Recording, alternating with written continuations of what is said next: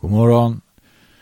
Vi står inför helger och den tid på året då vi som tror på Gud och på evangelium brukar vända oss till de här underbara berättelserna om Jesu födelse. Barndomsberättelserna i evangelierna. Det är två evangelier som har med dessa barndomsberättelser. Det är Matteus och det är Lukas och det är märkliga.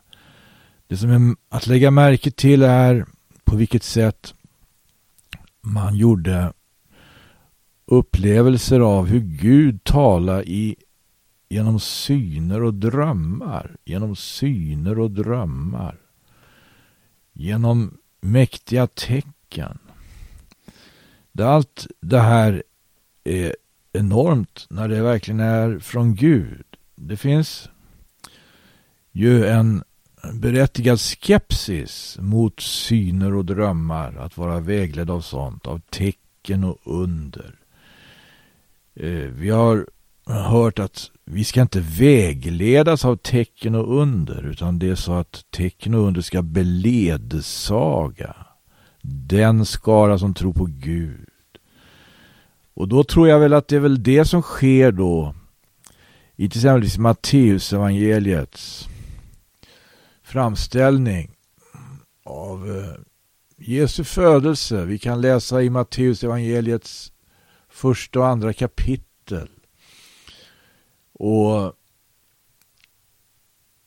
se hur Gud ledde Josef och Maria. Hur han ledde de vise männen.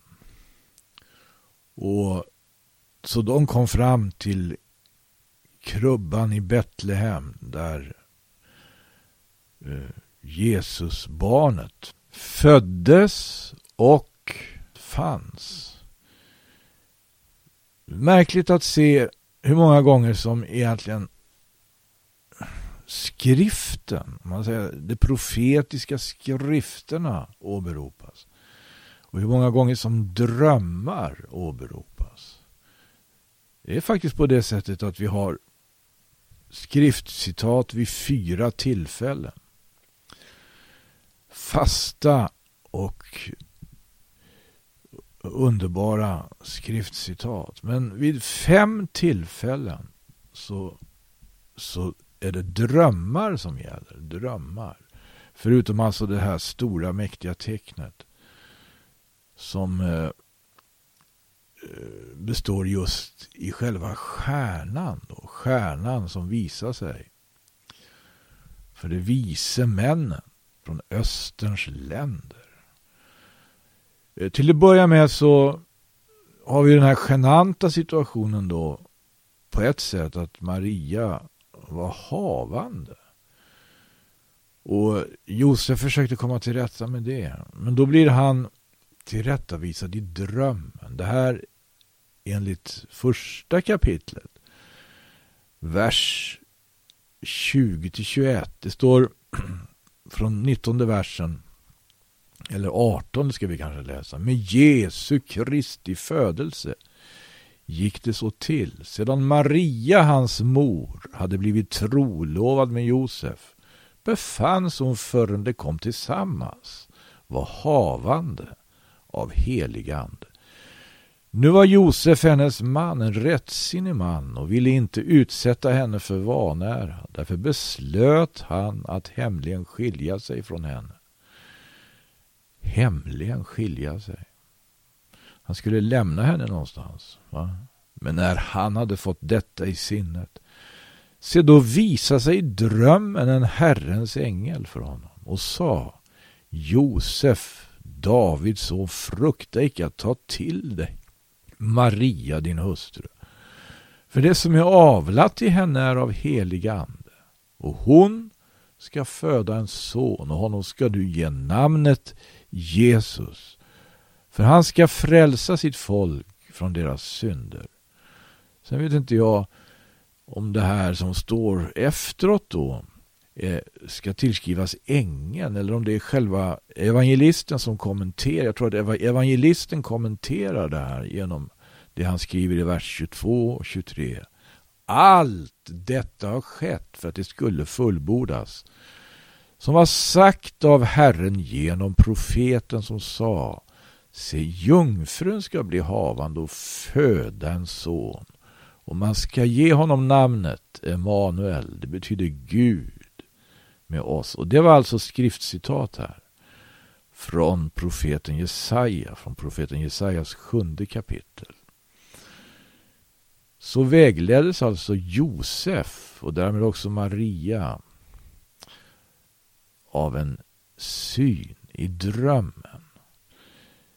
Stjärnan kommer vi till sen i, samma, i kapitel 2 redan från början. Där det står som så att när nu Jesus var född i Betlehem i Judeen på konung Herodes tid då kom vise män från Österns länder till Jerusalem och sa var är den nyfödde judakonungen? Vi har nämligen sett hans stjärna i östen och har kommit för att ge honom vår hyllning. Det var på grund av stjärnan då, som de hade sett. De här vise männen, de var ju från, förmodligen från Kaldén, kaldéer som brukar skåda i stjärnorna för att se vilket öde som skulle komma närmast.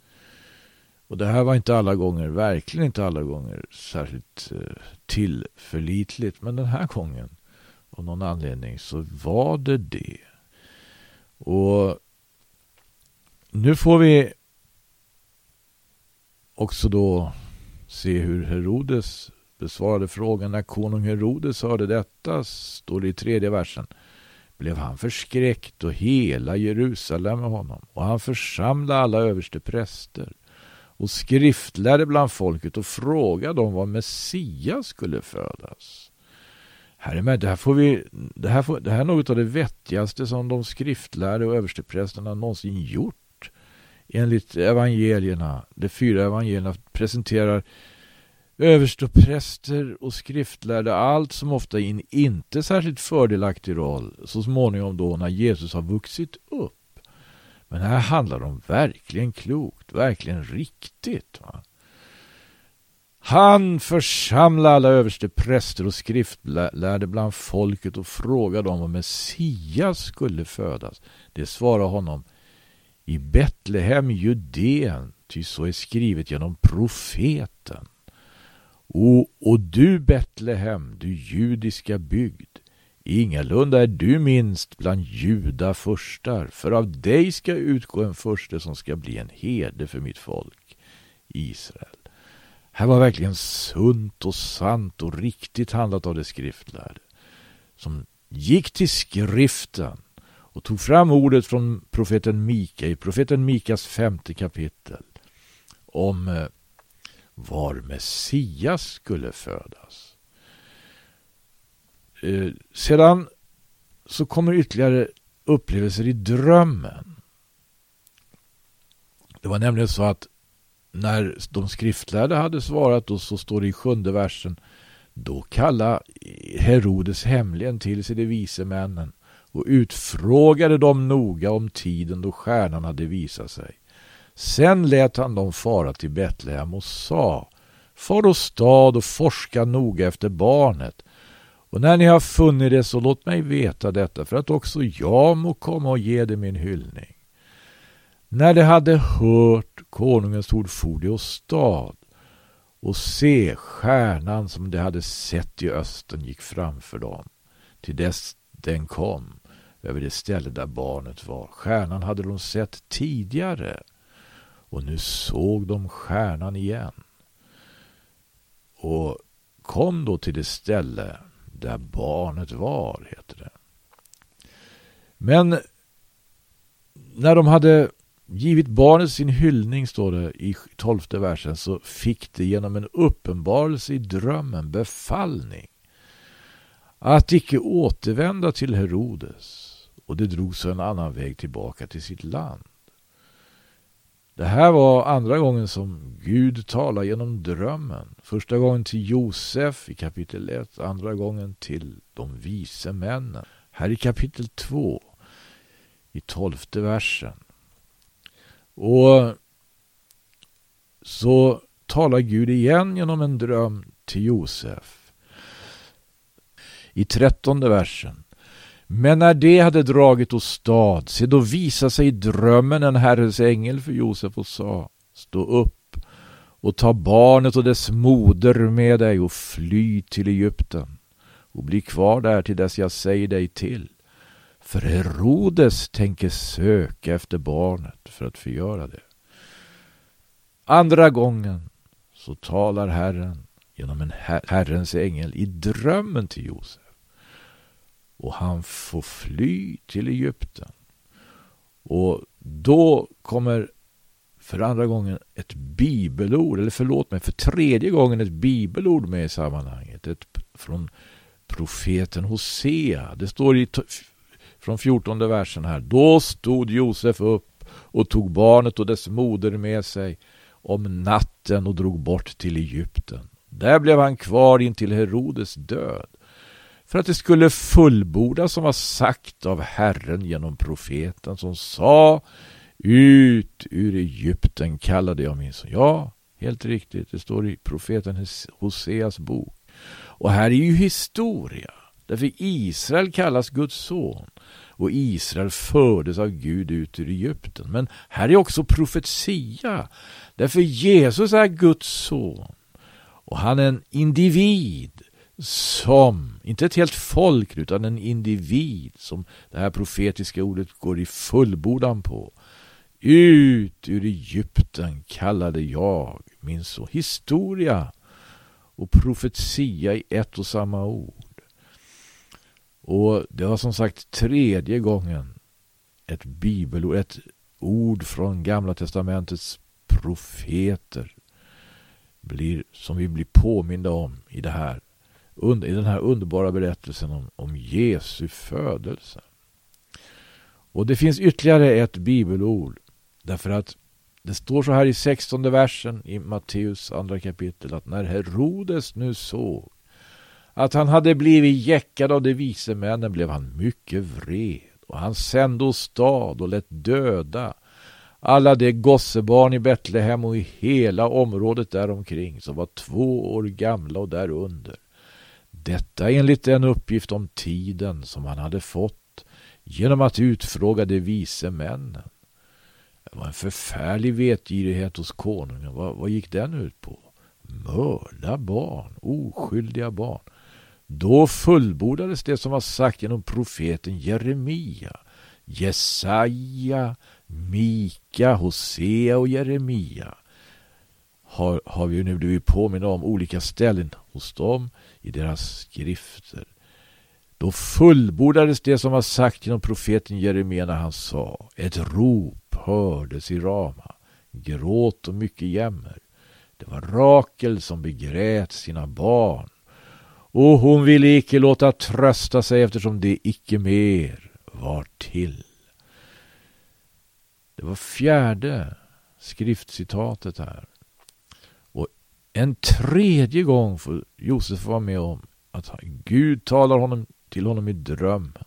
I nittonde versen står det När Herodes var död Se då visa sig i drömmen en Herrens ängel för Josef i Egypten och sa Stå upp och ta barnet och dess moder med dig och bege dig till Israels land. För det som traktade efter barnets liv är nu döda.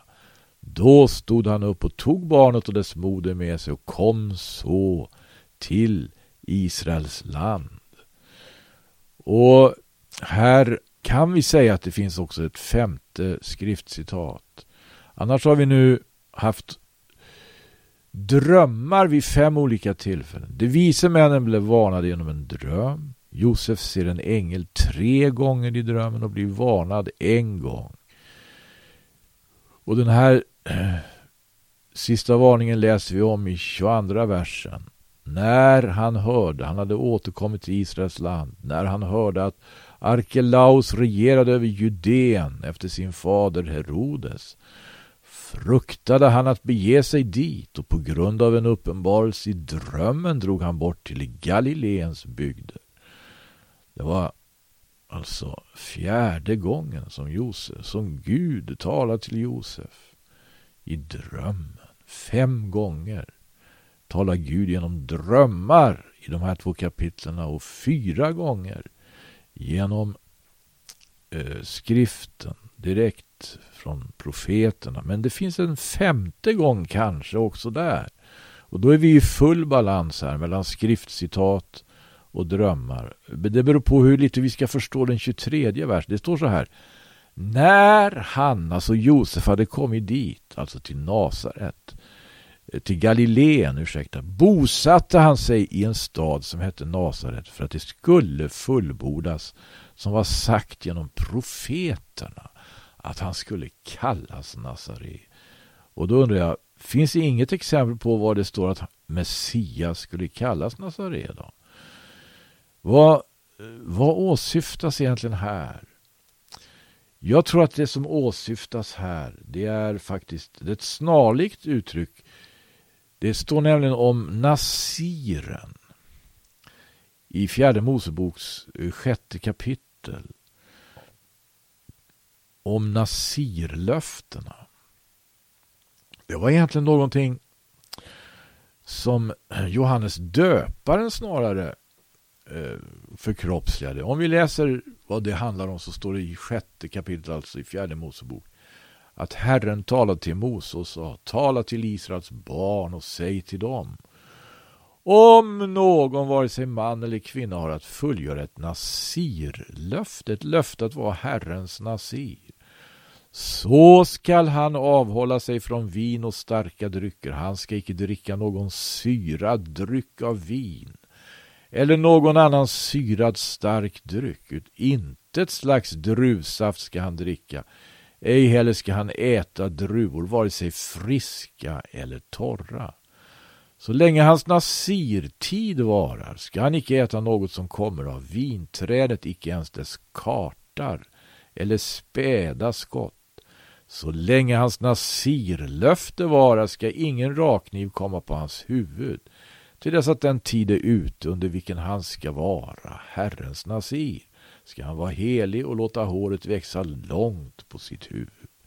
Så länge han är Herrens nasir ska han icke nalkas någon död Icke ens genom sin fader eller sin moder, sin broder eller sin syster får han ådraga sig orenhet om det dö, för han bär på sitt huvud tecknet till att han är sin Guds nasir. Så länge hans nasirtid varar han helgad åt Herren. Nasirer, det var ju Simson som lät håret växa. Det var eh, ett märkligt nasirat också hos eh, Gideon som delades av hans mor.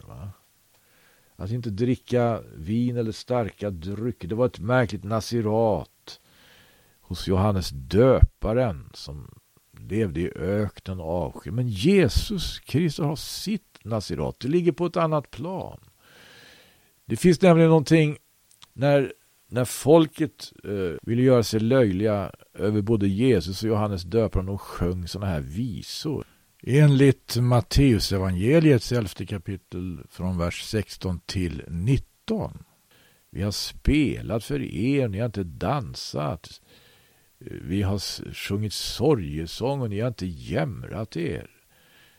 De var som barn som sjöng sådana här visor därför de sa att Johannes döparen varken äter eller dricker, han är besatt av en ond ande. Och Jesus Kristus dricker och äter, sjökors och publikaners syndares vän. Och Jesus svarar på det här och säger att visheten har fått rätt av alla sina barn. De här olika uttrycken har sin betydelse. Jesus själv drack vin. Men det fanns också en, han har en period där han inte dricker vin vet vi. Och det är det han talar med lärjungarna om vid den sista måltiden. Han säger enligt Markus kapitel 14 och vers 25 eller för 24 versen, han sa till dem detta är mitt blod, förbundsblodet som blir utgjutet för många. Sannerligen säger jag er, jag ska icke mer dricka av det som kommer från vinträd förrän på den dag då jag dricker det nytt i Guds. Nu inleds Jesu nasirat. Då han på ett alldeles särskilt och alldeles, på ett väldigt mäktigt sätt eh, verksam som frälsare, pris Gud, efter att han har blivit korsfäst men uppväckts från de döda av, av himmelens Gud. Och ja, så tolkar jag det här när det står om eh, att han skulle kallas Nazaré därför profeterna har talat. Ja, Mose talar om det här med att vara Nasir och även andra profeter. Jesus skulle kallas Nazare eller Nasir. Han bodde i Nasaret. Ja, det här var Matteusevangeliet. Vi såg åtminstone fem tillfällen tala Gud genom drömmar. Ett mäktigt tecken visar sig för de vise från östen. Fyra eller fem alltså skriftcitat anges. Enligt Lukas evangeliet så är det eh, märkligt. Det som för Eh, de vise männen till Betlehem enligt Matteus, det är ju alltså stjärnan. Det som för Josef och Maria till Betlehem. Enligt Lukas, det är ju händelser i den, i, i den stora politiken i världen. Det är den romerske kejsaren som fattar beslut om en skattskrivning. Och det leder till Betlehem för Josefs och Marias vidkommande. Där de alltså får eh, vara med om underbara ting, liksom även herdarna i trakten får vara med om underbara ting. Eh, koncentrerar sig till barnet. Till barnet. Om vi läser från andra kapitlet i Lukas så heter det ju så här från början. Att det hände sig vid den tiden att från kejsar Augustus utgick ett påbud att hela världen skulle skattskrivas. Detta var den första skattskrivningen. Det kom alltså fler. De som håller reda på historien vet vilka tillfällen. Detta var den första skattskrivningen och den hölls när Quirinius var landshövding över Syrien. Då, då färdade sig alla var och en till sin stad för att låta skattskriva sig. Så gjorde och Josef, och eftersom han var av Davids hus och släkt for han från staden Nasaret i Galileen upp till Davids stad som heter Betlehem i Judeen för att låta skattskriva sig jämte Maria sin trolåde som var havande. Enligt profeten Mika kapitel 5 och vers 2 alltså kommer de till Betlehem. Josef som var vägledd av drömmar. Gud talar till honom i drömmen. Blir denna gång vid detta tillfälle närmast föst av omständigheterna i tiden så att han kommer till Betlehem. Och medan det var där så hände sig att tiden var inne då hon skulle föda och hon födde sin förstfödde son och lindade honom och lade honom i en krubba för det fanns icke rum för dem i härberget. Hur många gånger talar Gud genom yttre omständigheter i Lukas evangeliets framställning och hur många gånger genom syner och uppenbarelser. Det är märkligt med änglasynerna i Lukas framställning därför att här ser vi att änglarna de träder fram fullt verkliga i dagsljuset. Och inte som i Matteus då, i drömmen. När, när Gud talar genom änglar till Josef så skedde det i drömmen. När Gud talar genom en ängel till prästen Sakarias så sker det i verkligheten. Prästen Sakarias, det här läser vi om i, i första kapitlet i, eh, i Lukas evangeliet som fick bli far då Eh, åt Johannes döparen. som skulle bereda vägen för Herren Jesus.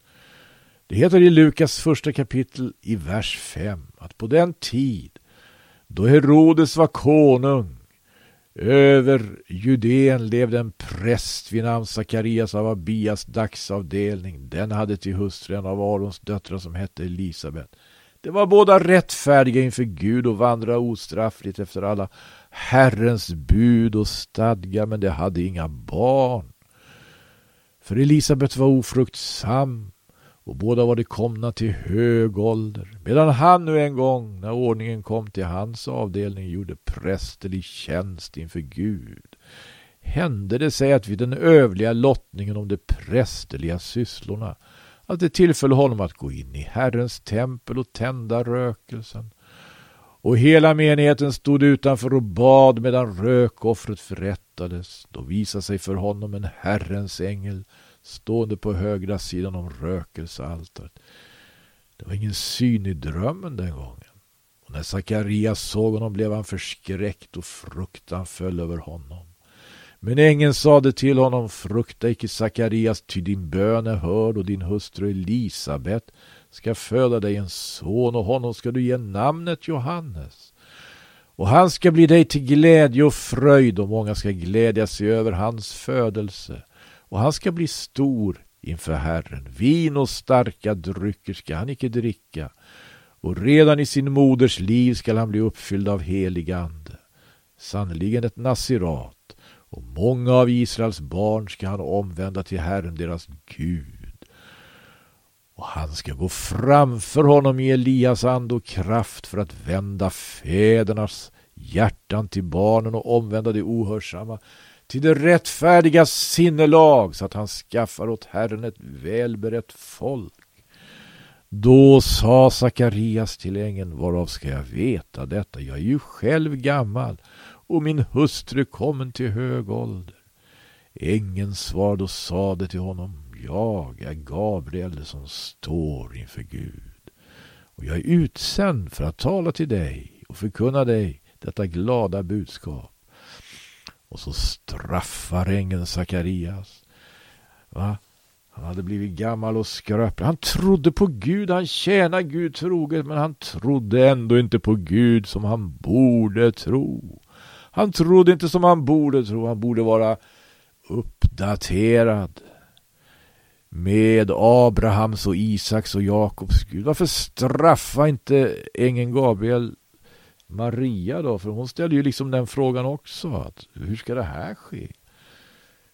Jag tror att det beror på att det som skedde för Sakarias och hans hustru, det, det hade skett tidigare i den heliga historien. Det skedde ju med Abraham och, och Sara.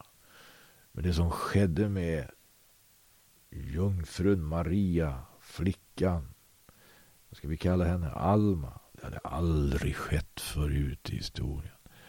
Men det fanns förutsagt. Hon blev skonad. Ja, tiden har gått, sa ni. Hur många änglasyner, hur många gånger beledsagas vi? Tänk vad underbart när syner och drömmar kommer från Gud. Men det måste ju också ständigt prövas.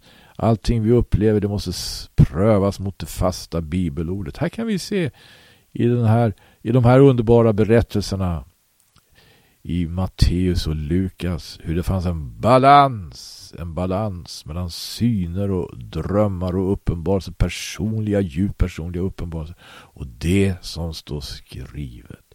Jag tackar för uppmärksamheten den här gången. Gud välsigne var